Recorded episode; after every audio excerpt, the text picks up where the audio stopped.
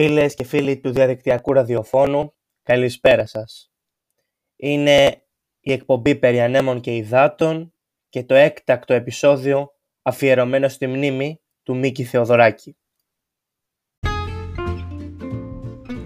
Περί ανέμων και υδάτων. Μία εκπομπή ψυχαγωγίας και μάθησης που επιμελείται και παρουσιάζει ο Μιχάλης Παπα-Νικολάου. Καλή σας ακρόαση.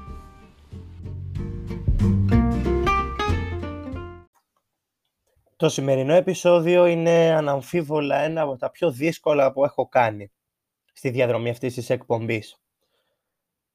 Και όχι για το συγκινησιακό της φορτίο, αλλά κυρίως για το τι να πρωτοποιείς για έναν σπουδαίο μουσικοσυνθέτη, για έναν μεγάλο αγωνιστή, για έναν άνθρωπο που συνδύαζε πολλές αρετές και που με την παρουσία του σημάδεψε την νεοελληνική ιστορία.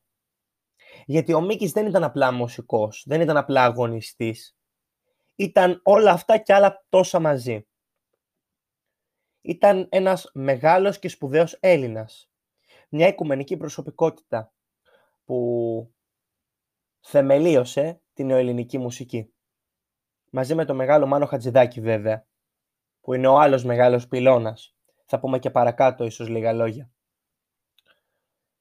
Η εκπομπή μας μέσα από αυτό το επεισόδιο προσπαθεί να αποτίσει τον ελάχιστο φόρο τιμής σε αυτόν τον άνθρωπο και να κάνει μια ανασκόπηση σε κάποια από τα πιο εμβληματικά του τραγούδια. Ο Μίκης Σταδωράκης γεννήθηκε στην Χίο στις 29 Ιουλίου του 1925 από πατέρα κριτικό και μητέρα Μικρασιάτισσα. Ο πατέρας του ήταν ανώτερος δημόσιος υπάλληλος. Γι' αυτό πέρασε τα παιδικά του χρόνια μετακινούμενος σε διάφορες πόλεις της Ελλάδας από τη Μυτιλίνη, τη Σύρο, την Αθήνα, έως τα Ιωάννινα, το Αργοστόλι, την Πάτρα, τον Πύργο και την Τρίπολη. Τα πρώτα του μουσικά ακούσματα ήταν οι ψαλμοδίες της Ορθόδοξης Εκκλησίας, στις οποίες έπαιρνε μέρος ως ψάλτης.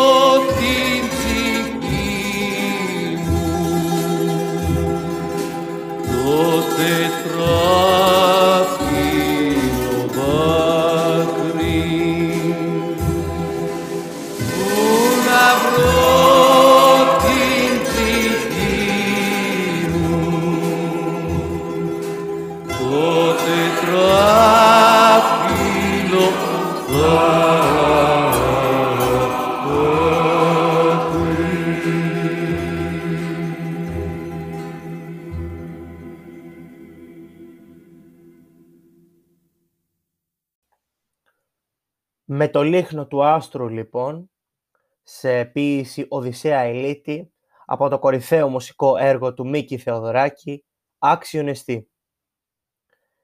Όταν η ποίηση του Ελίτη αγκαλιάζει τη μουσική του Θεοδωράκη. Αλλά γι' αυτό θα μιλήσουμε και στη συνέχεια. Ο Μίκης την διετία 37 έως 39 πήρε τα πρώτα μαθήματα βιολιού στο Οδείο Πατρών και δημιούργησε τα πρώτα του τραγούδια. Συνθέσεις οι οποίες βασίστηκαν σε στίχους του Σολομού, Παλαμά, Δροσίνη και Βαλαωρίτη, τους οποίους έβρισκε άλλοτε στα σχολικά βιβλία και άλλοτε στη βιβλιοθήκη του σπιτιού του. Στην Τρίπολη, μόλις 17 ετών, δίνει την πρώτη του συναυλία, παρουσιάζοντας το έργο του Κασιανή και παίρνει μέρος στην αντίσταση κατά των κατακτητών. Στη μεγάλη διαδήλωση της 25ης Μαρτίου 1943 συλλαμβάνεται για πρώτη φορά από τους Ιταλούς και βασανίζεται.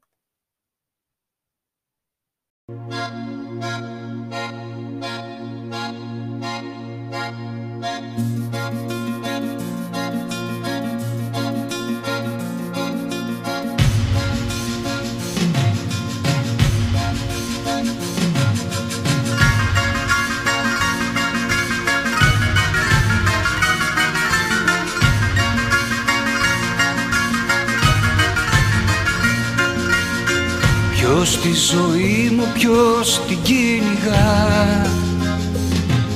Αντίξε μοναχιάζει μες στη νύχτα.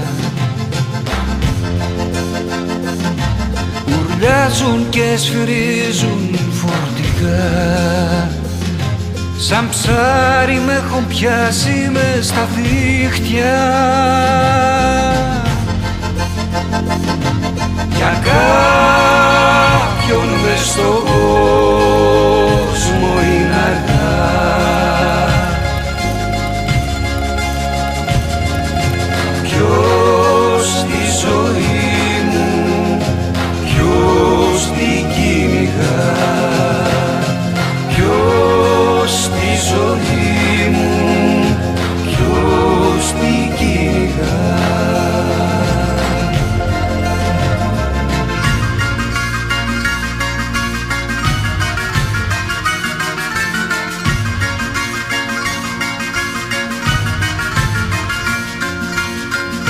Ποιος τη ζωή μου ποιος παραφυλά.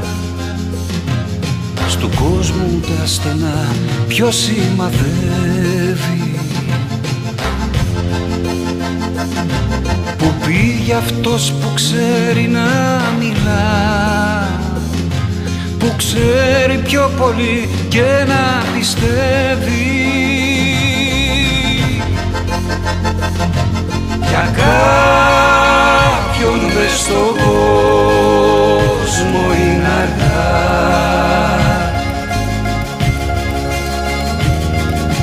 Ποιος τη ζωή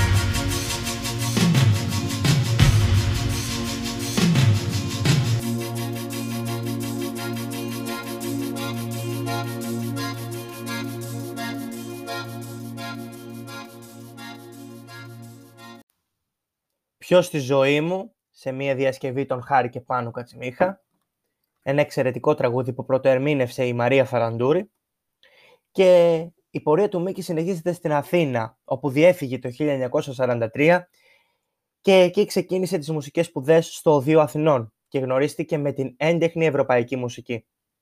Ως εκείνη την εποχή έχει επηρεαστεί από τη βυζαντινή μουσική, έχει σχηματίσει χοροδία και έχει συνθέσει τραγούδια και κομμάτια για βιολί και πιάνο. Παράλληλα, αναπτύσσει αντιστασιακή δράση.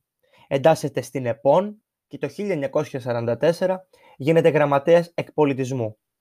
Τον ίδιο χρόνο εντάσσεται στον εφεδρικό Ελλάς Αθηνών και λαμβάνει μέρος σε μάχες κατά των Γερμανών και των ταγμάτων ασφαλείας, καθώς και στα Δεκεμβριανά. Λόγω των προοδευτικών του ιδεών, καταδιώκεται από τις αστυνομικές αρχές. Για ένα διάστημα ζει παράνομος στην Αθήνα, χωρίς να σταματήσει την επαναστατική του δράση. Το 1947 εξορίζεται στην Ικαρία και ένα χρόνο αργότερα μεταφέρεται στη Μακρόνησο, από την οποία απολύεται τον Αύγουστο του 1949. Βράχο βράχο τον καημό μου.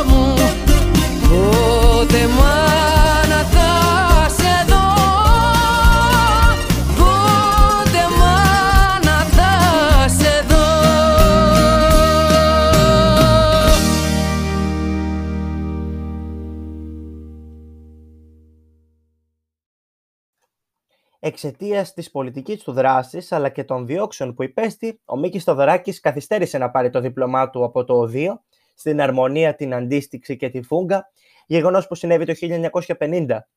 Από το 1954 μέχρι το 1957 σπούδασε στο Παρίσι με υποτροφία και συνέγραψε τις τρεις μουσικές μπαλέτου Αντιγόνη, Les Amants de Teruel και Le Faux Poudre, οι οποίες γνώρισαν επιτυχία στη γαλλική πρωτεύουσα και το Λονδίνο, ενώ την ίδια περίοδο συνέθεσε και το έργο «Η Δίποδας Τύρανος».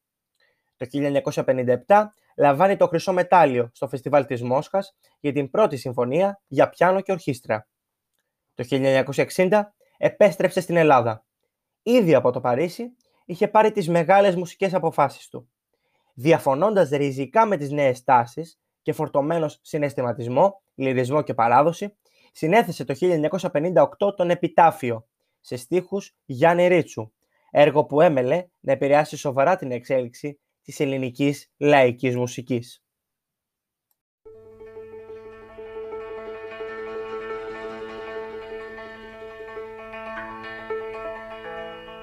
Τη Ρωμιοσύνη μην την κλαις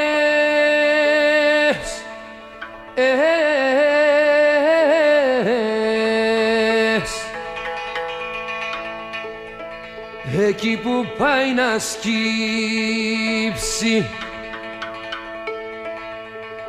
Τη Ρωμιοσύνη μην την κλαις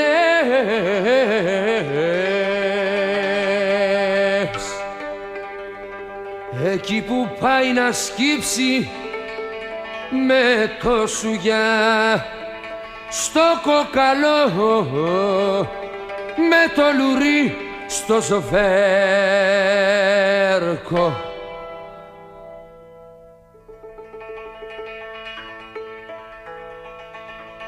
Τη Ρωμιοσύνη μην την κλαις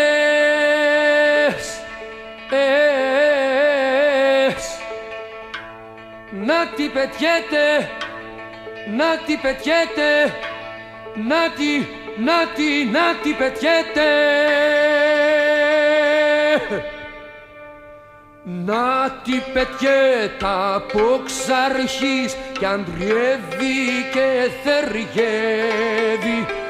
Να τη πετιέται από ξαρχής κι αντριεύει και θεριεύει. Και καμακώνει το θεριό με το καμάκι του ήλου και καμακώνει το θεριό με το καμάκι του ήλιου. Να τη πετιέτα από ξαρχής κι αντριεύει και θεριεύει. Και καμακώνει το θεριό με το καμάκι του ήλιου. Να τη πετιέτα από ξαρχής κι αντριεύει και θεριεύει και καμακώνει το θεριό με το καμάκι του ήλιου να τη πετιέτα από ξαρχής κι αντριεύει και θεριεύει και καμακώνει το θεριό με το καμάκι του ήλιου Να τη πετιέτα από ξαρχής κι αντριεύει και θεριεύει και καμακώνει το θεριό με το καμάκι του ήλιου Να τη πετιέτα από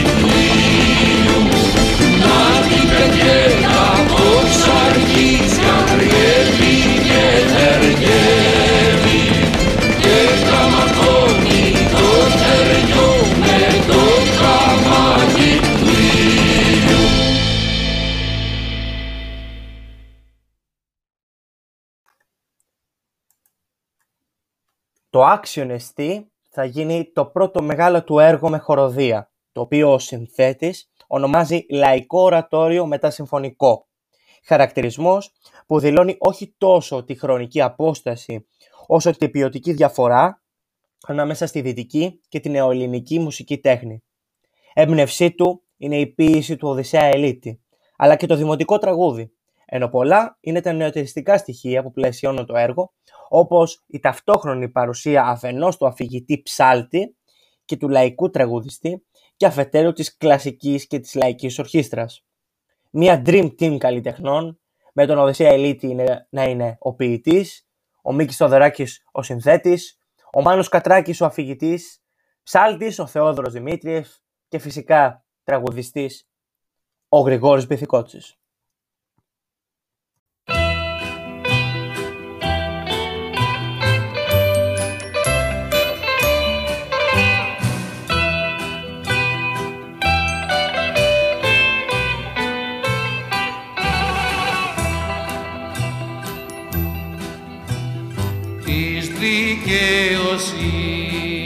ni si.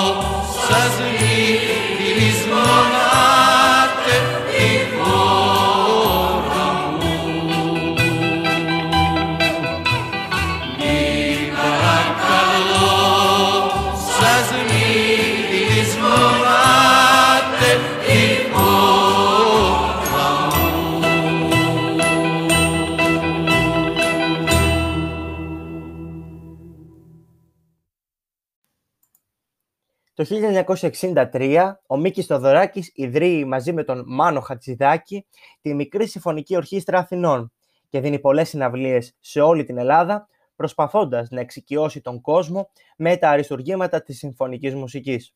Στο μεταξύ, συνεχίζει την πολιτική του δράση.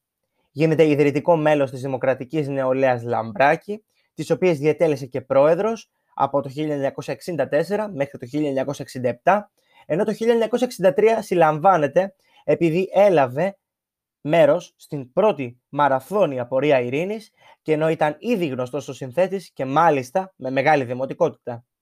Το 1964 εκλέγεται για πρώτη φορά βουλευτής της ΕΔΑ στη Β' εκλογική περιφέρεια Πειραιά και ένα χρόνο αργότερα μέλος της Εκτελεστικής Επιτροπής του ίδιου κόμματος. Ακολουθεί το «Γελαστό παιδί», ένα τραγούδι στη μνήμη του Γρηγόρη Λαμπράκη.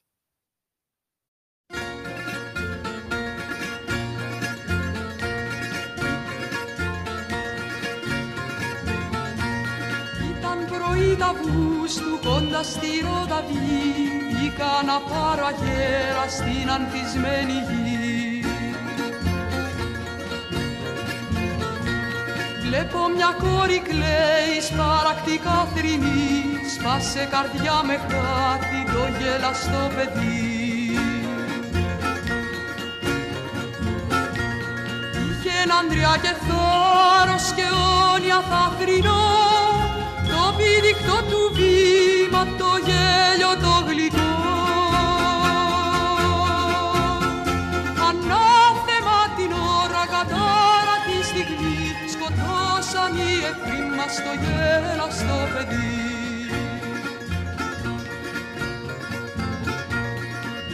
ήταν σκοτωμένος του αρχηγού το πλάι και μόνον από πόλη Εγγλέζου να είχε πάει.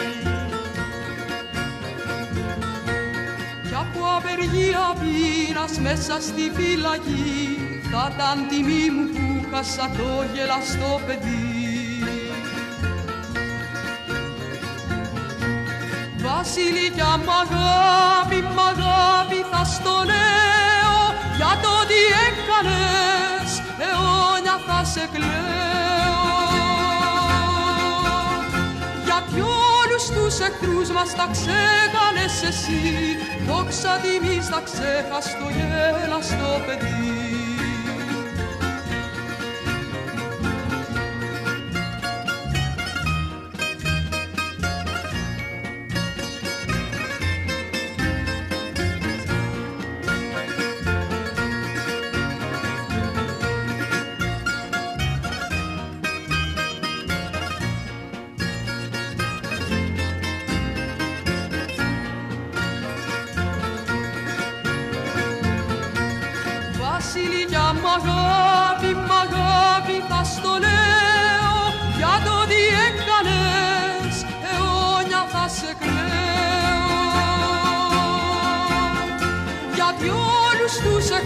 Τα ξέγανες εσύ. Δόξα τιμής τα ξέχαστο γέλαστο παιδί. Γιατί όλους τους εχθρούς μας τα ξέγανες εσύ. Δόξα τιμής τα ξέχαστο γέλαστο παιδί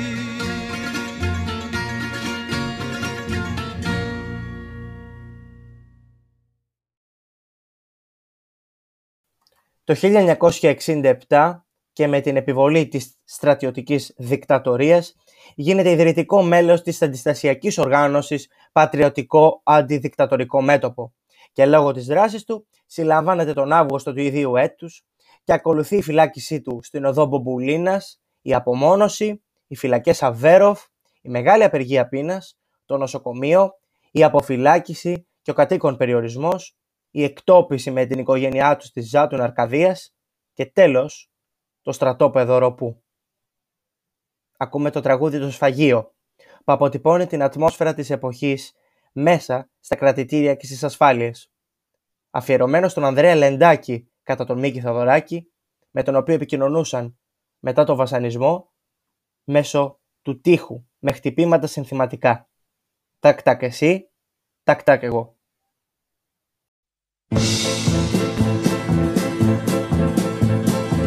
Το μεσημέρι πάνε στο γραφείο Μέτρο τους χτύπους στο αίμα μετρώ. Τι με τρεφτάρει με έχουν κλείσει στο σφαγείο Σήμερα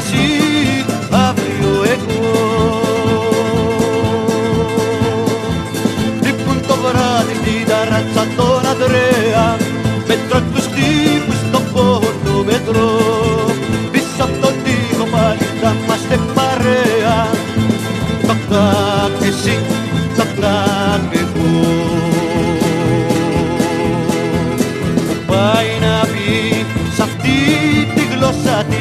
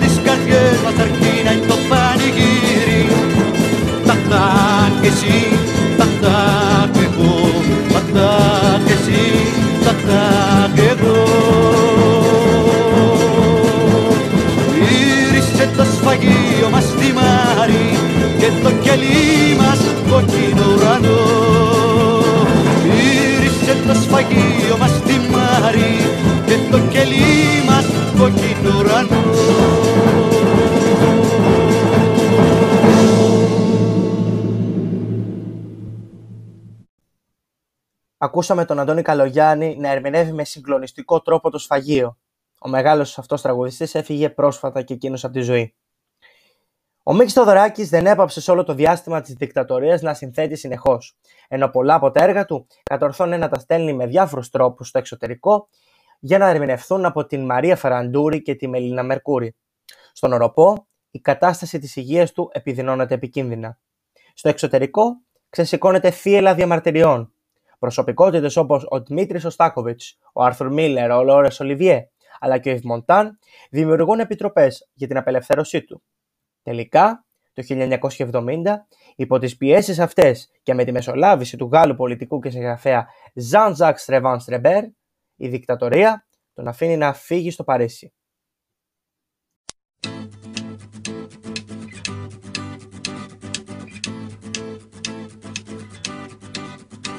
Αρνιέμαι, αρνιέμαι, αρνιέμαι.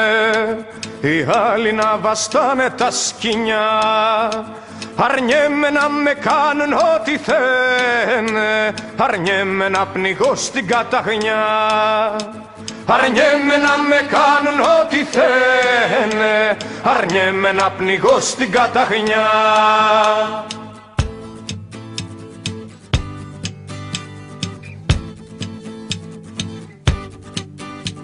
Αρνιέμαι, αρνιέμαι, αρνιέμαι Να είσαι εσύ και να μην είμαι εγώ. Που τη δική μου μοίρα διαφετεύεις με τη δική μου γη και το νερό. Που τη δική μου μοίρα διαφετεύεις με τη δική μου γη και το νερό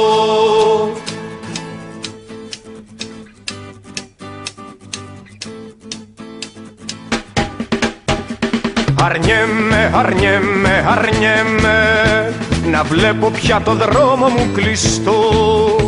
Αρνιέμαι να έχω σκέψη που σωπαίνει να περιμένει μάταια τον καιρό. Αρνιέμαι να έχω σκέψη που σωπαίνει να περιμένει μάταια τον καιρό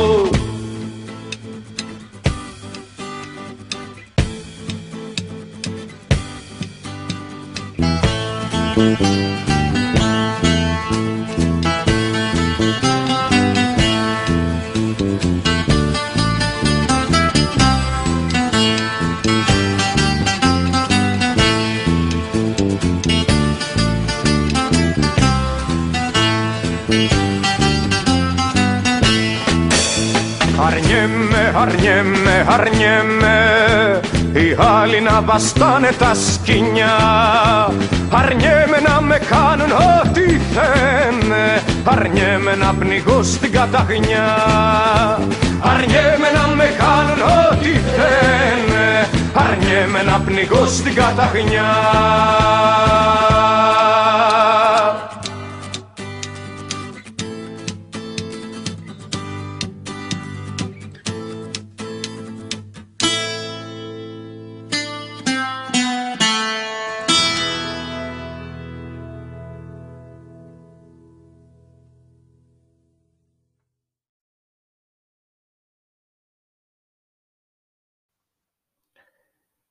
Το 1970 γίνεται πρόεδρος του ΠΑΜ και μέλος του πολιτικού γραφείου του ΚΚΕ εσωτερικού. Από την απελευθέρωσή του μέχρι και την πτώση της δικτατορίας τον Αύγουστο του 1974, ο Μίκης Θεοδωράκης δίνει συναυλίες σε όλο τον κόσμο, προπαγανδίζοντας την αντίσταση του ελληνικού λαού και ζητώντας την πτώση της δικτατορίας. Ταυτόχρονα, στην Ελλάδα τα τραγούδια του ακούγονται παράνομα και γίνονται σύμβολο αντίστασης το 1972 ιδρύει την πολιτική κίνηση Νέα Ελληνική Αριστερά και γίνεται συνειδητής του Εθνικού Συμβουλίου Αντίστασης. Το 1974 ήταν υποψήφιος βουλευτής Β' Πειραιά με την Ενωμένη Αριστερά, ενώ το 1978 συμμετείχε στις δημοτικές εκλογές ως υποψήφιος δήμαρχος Αθηναίων υποστηριζόμενος από το ΚΚΕ.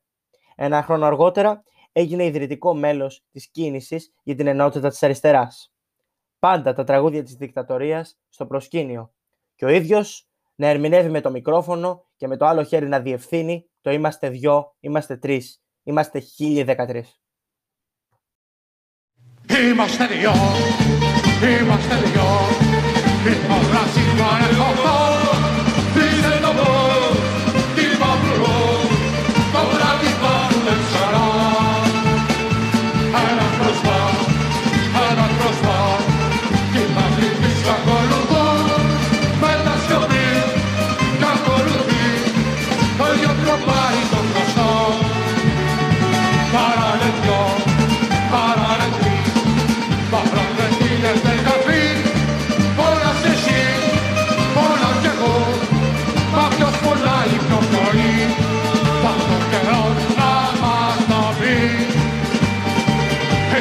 δυο, είμαστε τρεις, είμαστε και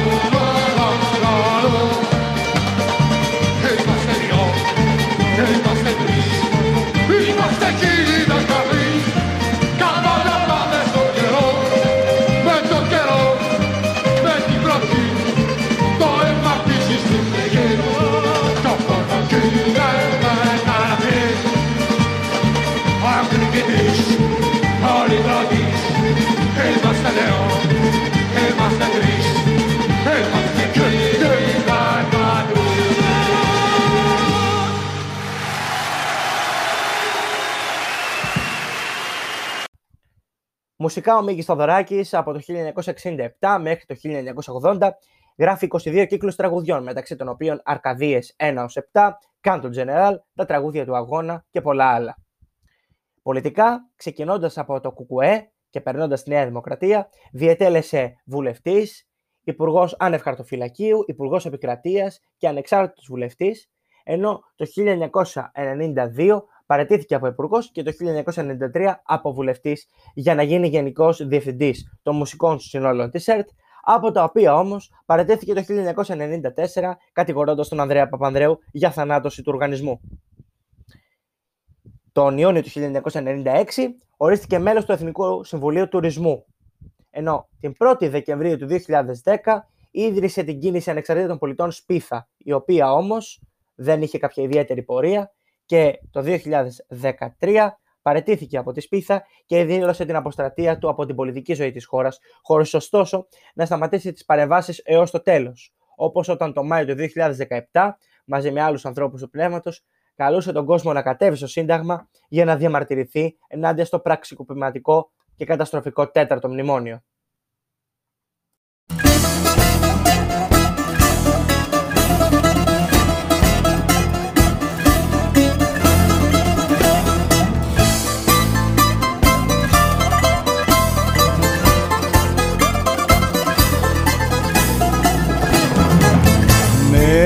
Χτισμένο κάθε πέτρα και καημός. Κάθε καρφί του πίκρα και λιγμός. Μα όταν γυρίζαμε το βράδυ απ' τη δουλειά εγώ και εκείνη όνειρα φιλιά. Το δερνιά γεράσκει βροχή. Μα τα λιμάνι και αγκάλια και γλυκιά παντοχή. Αχ το σπιτάκι μας κι αυτό είχε ψυχή Πάρ' το στεφάνι μας, πάρ' το γεράνι μας. Στη δραπετσόνα πια δεν έχουμε ζωή. Κρατά το χέρι μου και πάμε αστέρι μου. Εμείς θα ζήσουμε κι ας είμαστε φτωχοί.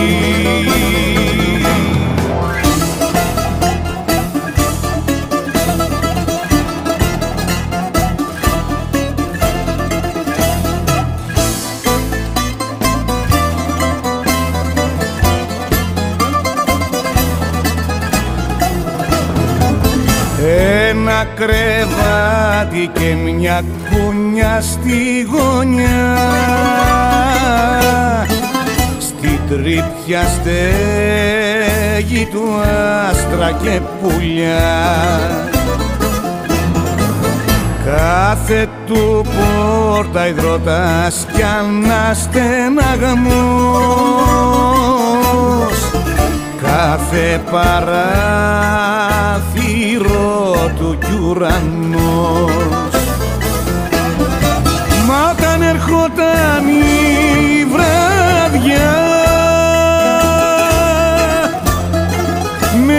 μες στο στενό σοκάκι ξεφαντώναν τα παιδιά. Αχ το σπιτάκι μας κι αυτό είχε καρδιά.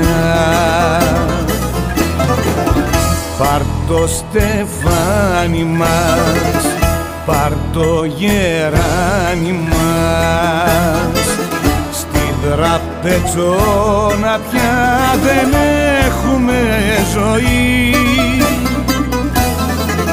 Κράτα το χέρι μου και πάμε αστέρι μου. Εμείς θα ζήσουμε κι ας είμαστε φτωχοί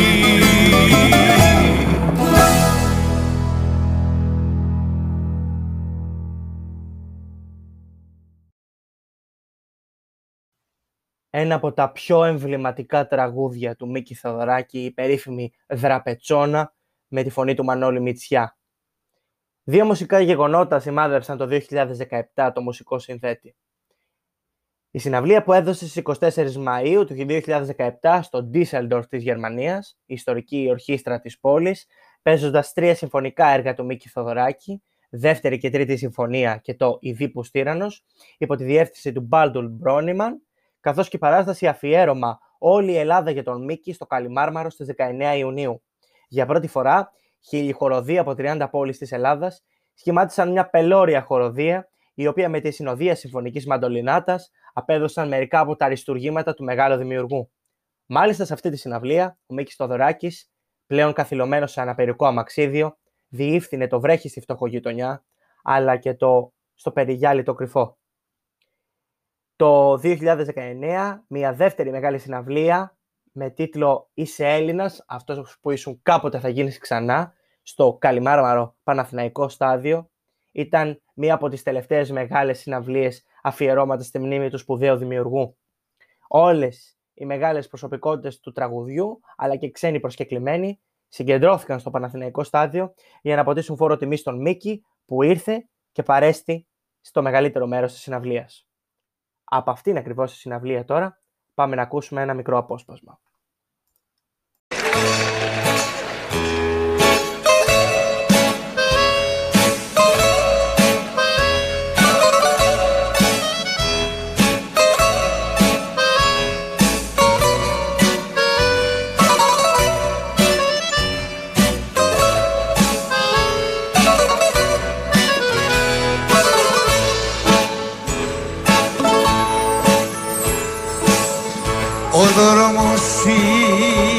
Σκοτεινό.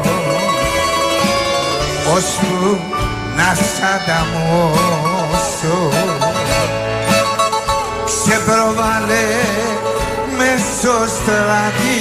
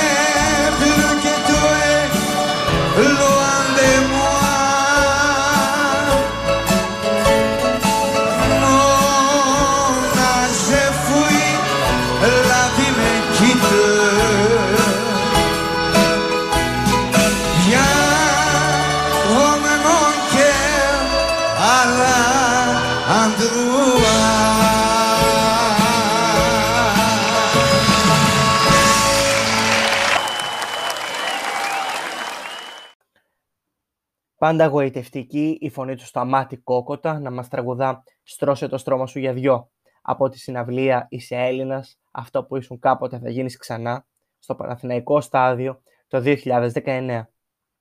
Ο Μίκης Θοδωράκης έχει τιμηθεί με πολλά βραβεία και διακρίσεις, όπως το βραβείο Ειρήνης Λένιν της Σοβιετικής Ένωσης το 1983, το παράσημο του ταξιάρχη του τάγματος του Φίνικος που το απονομήθηκε στις 24 Ιουλίου 1995 από τον πρόεδρο της Δημοκρατίας Κωστή Στεφανόπουλο, καθώς και το παράσημο του αξιωματικού της Λεγιώνας της Τιμής, ανώτατη διάκριση της Γαλλικής Δημοκρατίας, τον Μάρτιο 1996.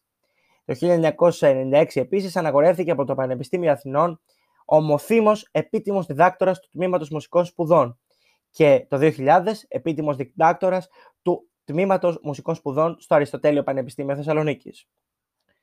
Το 2007 τιμήθηκε με τον ταξιάρχη της Λεγιώνας της Τιμής της Γαλλικής Δημοκρατίας, ενώ τον Μάιο του 2013 η Ολομέλεια της Ακαδημίας Αθηνών τον εξέλεξε επίτιμο μέλος της και τον Δεκέμβριο του 2 έτους έγινε η επίσημη τελετή υποδοχής του.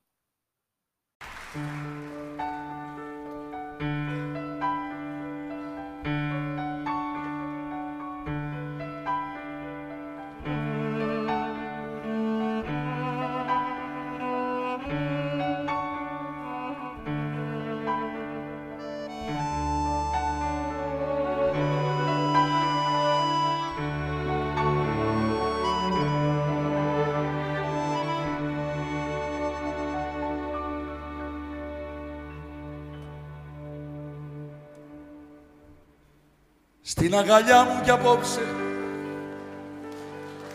Σαν άστορ σου.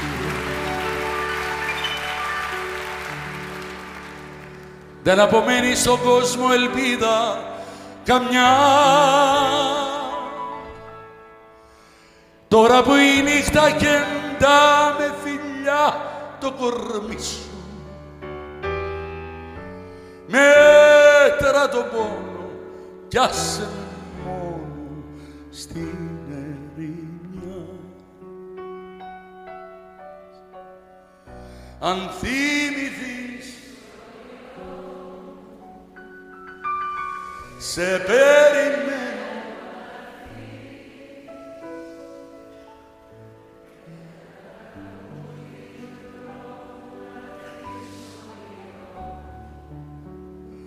το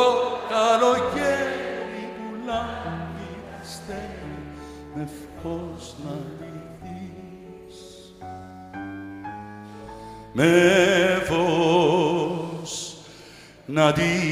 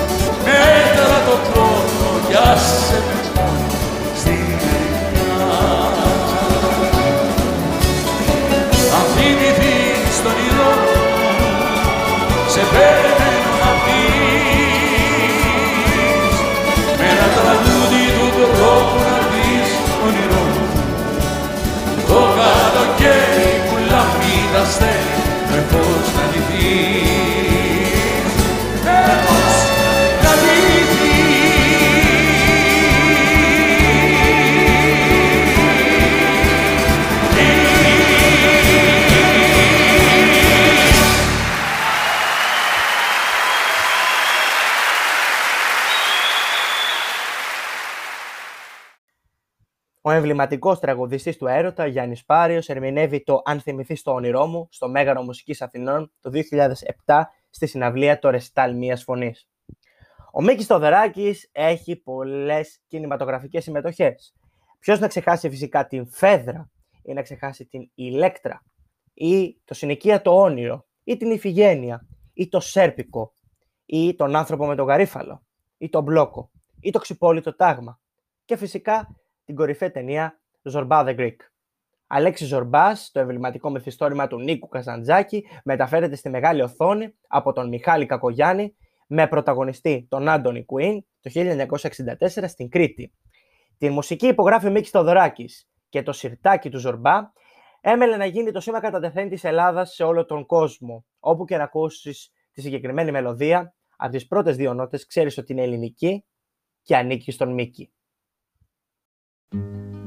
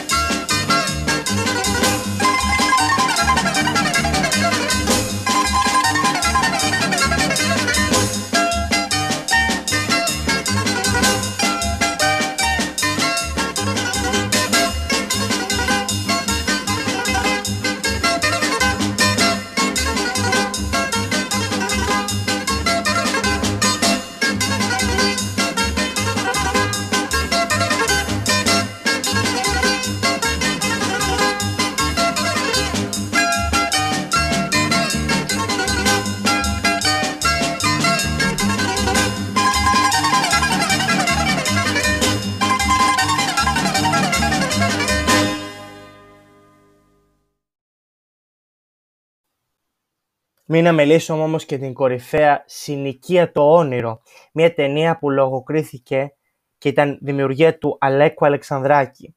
Αποτύπωνε τη ζωή κατοίκων του περιθωρίου στη συνοικία του ασύρματου.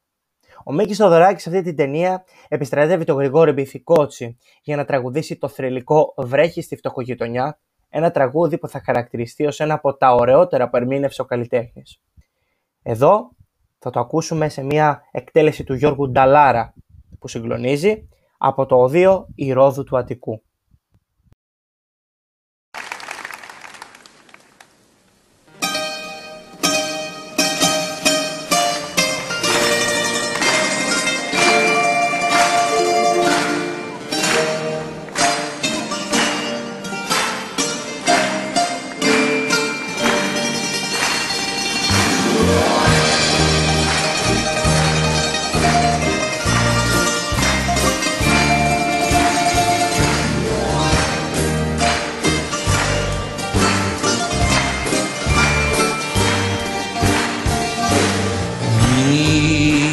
Πεγκράτ κι ανήλια στενά και σπίτια χαμηλά.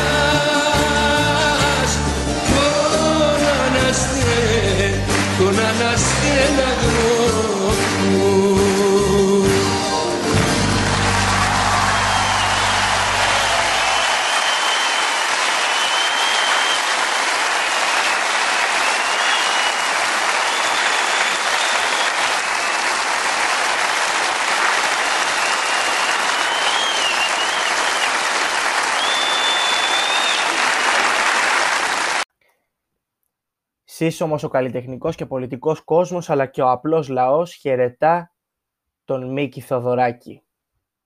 Όλοι έχουν να πούν για το μεγαλείο αυτού του ανθρώπου. Ο Λιβανελή, συνεργάτης του Μίκη Θοδωράκη στην προσπάθεια για τη γεφύρωση των ελληνοτουρκικών διαφορών, έστειλε και εκείνος το δικό του αποχαιρετισμό. Το Twitter αποχαιρετά σύσσωμο τον Μίκη Θεοδωράκη σημειώνοντας μεταξύ άλλων. Σήμερα χάσαμε μια κολόνα από τον Παρθενώνα. Καλό ταξίδι αφάνατε. Σε ευχαριστώ μεγάλε Μίκη που έκλαιγα με τα τραγούδια σου και ξελάφωνε η ψυχή μου, που έλεγα στο εξωτερικό είμαι Ελληνίδα και μου έλεγαν «Α, Μίκης Θοδωράκης» και ψήλωνα κι εγώ έναν-δύο πόντους. Άλλος σημειώνει «Κάποτε ήμασταν πλούσιοι. Σήμερα είναι μια καλή ευκαιρία να σκεφτούμε ποιους είχαμε και με ποιους μείναμε ως έθνος και να αντιδράσουμε ανάλογα. Μίκη Στοδωράκη, Γιάννης Ρίτσος, Οδυσσέας Ελίτης και μια φωτογραφία από κάτω με τους τρεις μεγάλους άντρες του πνεύματος και του πολιτισμού. Αντίο μεγάλε Μίκη, μεγάλε συνθέτη, μεγάλε Έλληνα. Πολλοί είναι αυτοί που αποχαιρέτησαν και από το πολιτικό κόσμο τον Μίκη Θεοδωράκη, όπως ο Πρωθυπουργός, ο Πρόεδρος της Αξιωματικής Αντιπολίτευσης, οι πρόεδροι των κομμάτων, αλλά και πολλών πολιτιστικών σωματείων. Είναι αναρρύθμιτες οι δηλώσεις και δεν νομίζω ότι έχει και νόημα να τις διαβάσουμε, καθώς το νόημα είναι ένα. Ο Μίκης, ακόμα και στο θάνατό του, κατάφερε να συσπυρώσει όλους τους Έλληνες.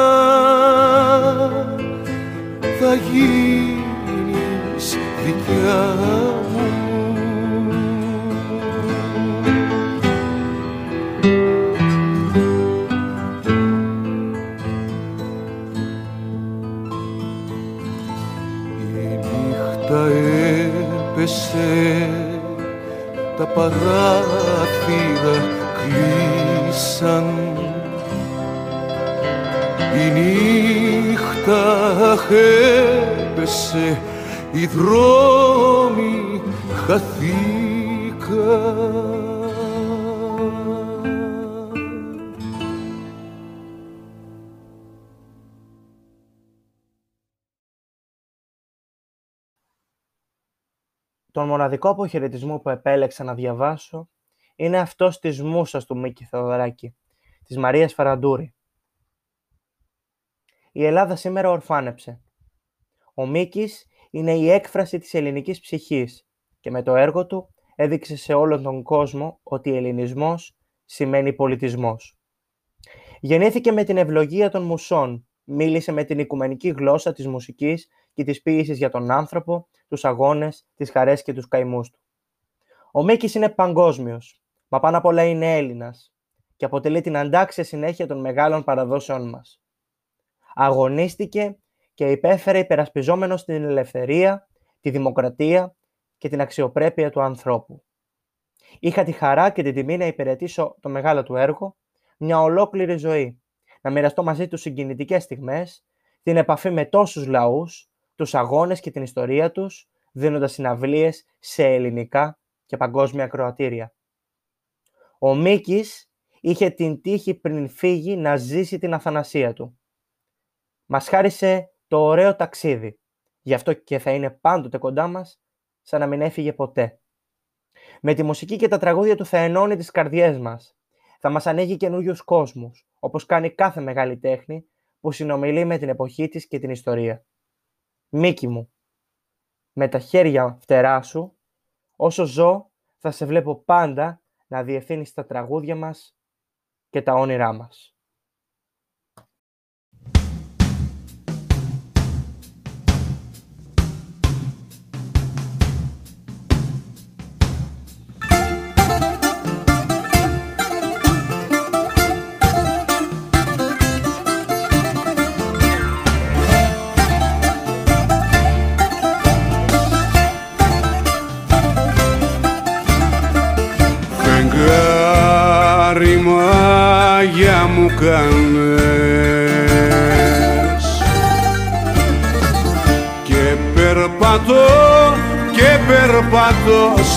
Στα ξένα.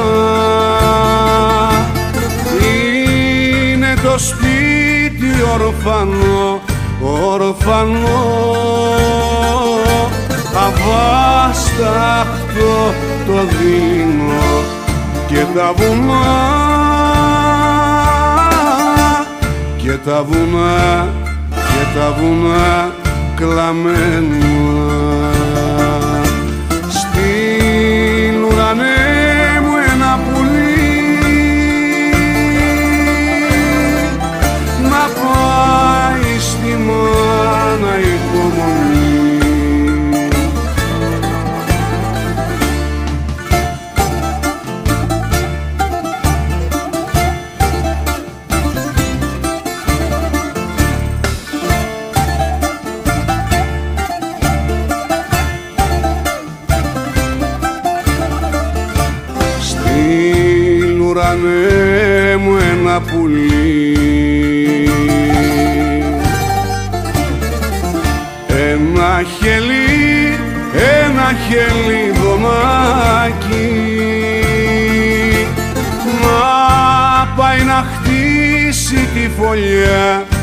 αχ τη φωλιά στου κήπου την κορομιλιά δίπλα στο δίπλα στο μπα, δίπλα στο μπαλκονάκι στη ουρανές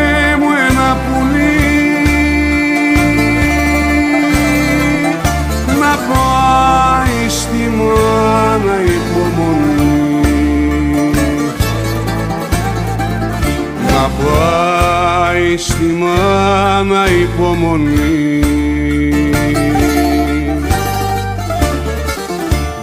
μένει στο, δε μένει στο μαντήλι Βρήκε στην αδερφούλα μου, αδερφούλα μου και στη γειτονοπούλα μου γλυκοφιλή. Γλυκοφιλή, γλυκοφιλή στα χείλη. Στη ουρανέ μου ένα πουλί.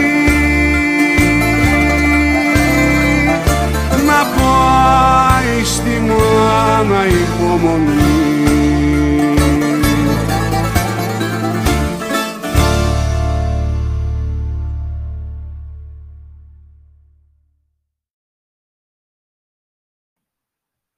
Ακούσαμε τον μεγάλο Δημήτρη Μητροπάνο να ερμηνεύει «Φεγγάρι Μάγια Μούκανες», το τραγούδι της ξενιτιάς που το πρωτοερμήνευσε ο αξέχαστος Γρηγόρης Μπιθικότσης.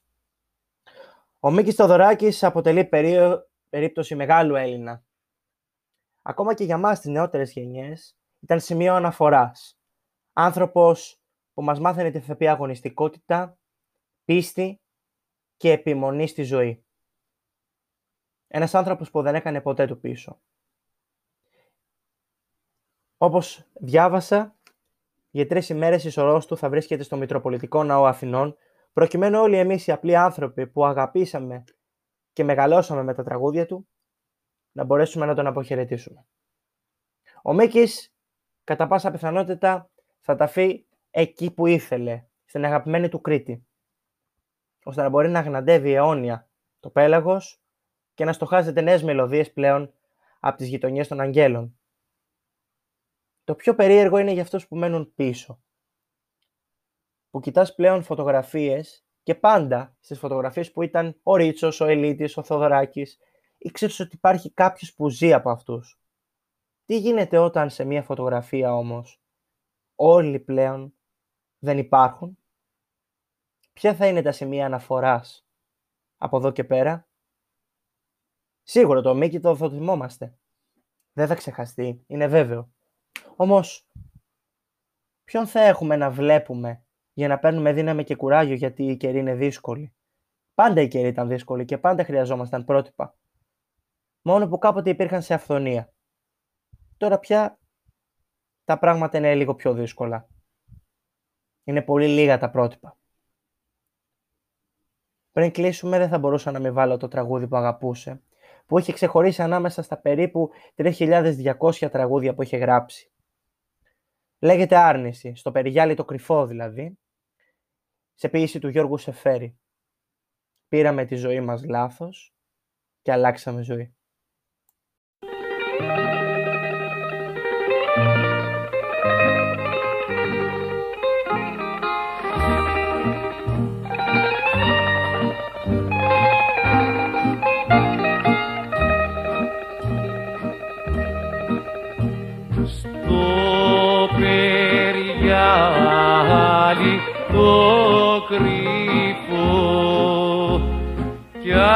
Άσπρος σαν περιστέρι.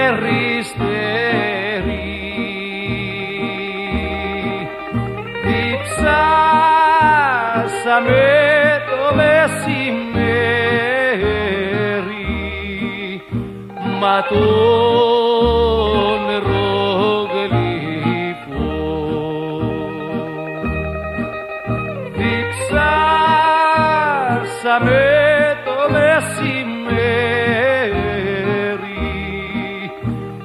μα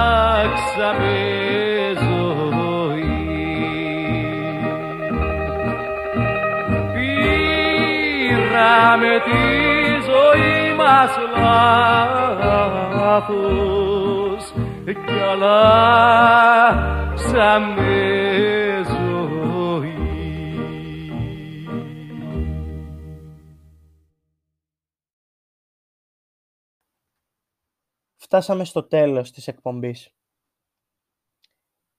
Θα μπορούσα να πω πολύ περισσότερα, αλλά ήδη φτάσαμε περίπου στη μία μισή ώρα εκπομπής και θέλαμε απλώς να κάνουμε μία εκπομπή που θα μπορεί να είναι ένας ελάχιστος φόρος τιμής στη μνήμη του Μίκη.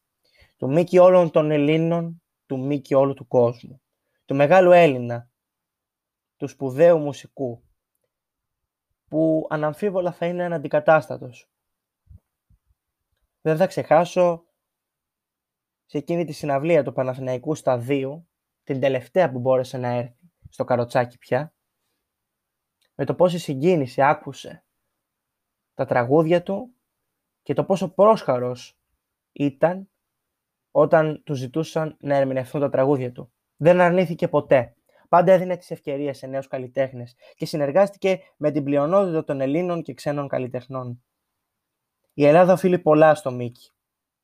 Τώρα η ψυχή του ταξιδεύει ψηλά, σαν χαρταετός. Άλλωστε και εκείνος είχε γράψει κάτι για τους χαρταετούς. Και με αυτό θα κλείσουμε σήμερα. Με την ευχή αυτός ο χαρταετός που πέταξε για 96 χρόνια πάνω από αυτή τη χώρα να με σταματήσει να πετά ποτέ. Να συνεχίζει αδιάκοπα το ταξίδι του στον αέρα και η ουρά του να σκορπά μελωδίες και συγκίνηση. Ακόμα και όταν εκείνος δεν θα είναι πια εδώ. Μίκη Θεοδωράκη, σε ευχαριστούμε για όλα. Καλό σου ταξίδι.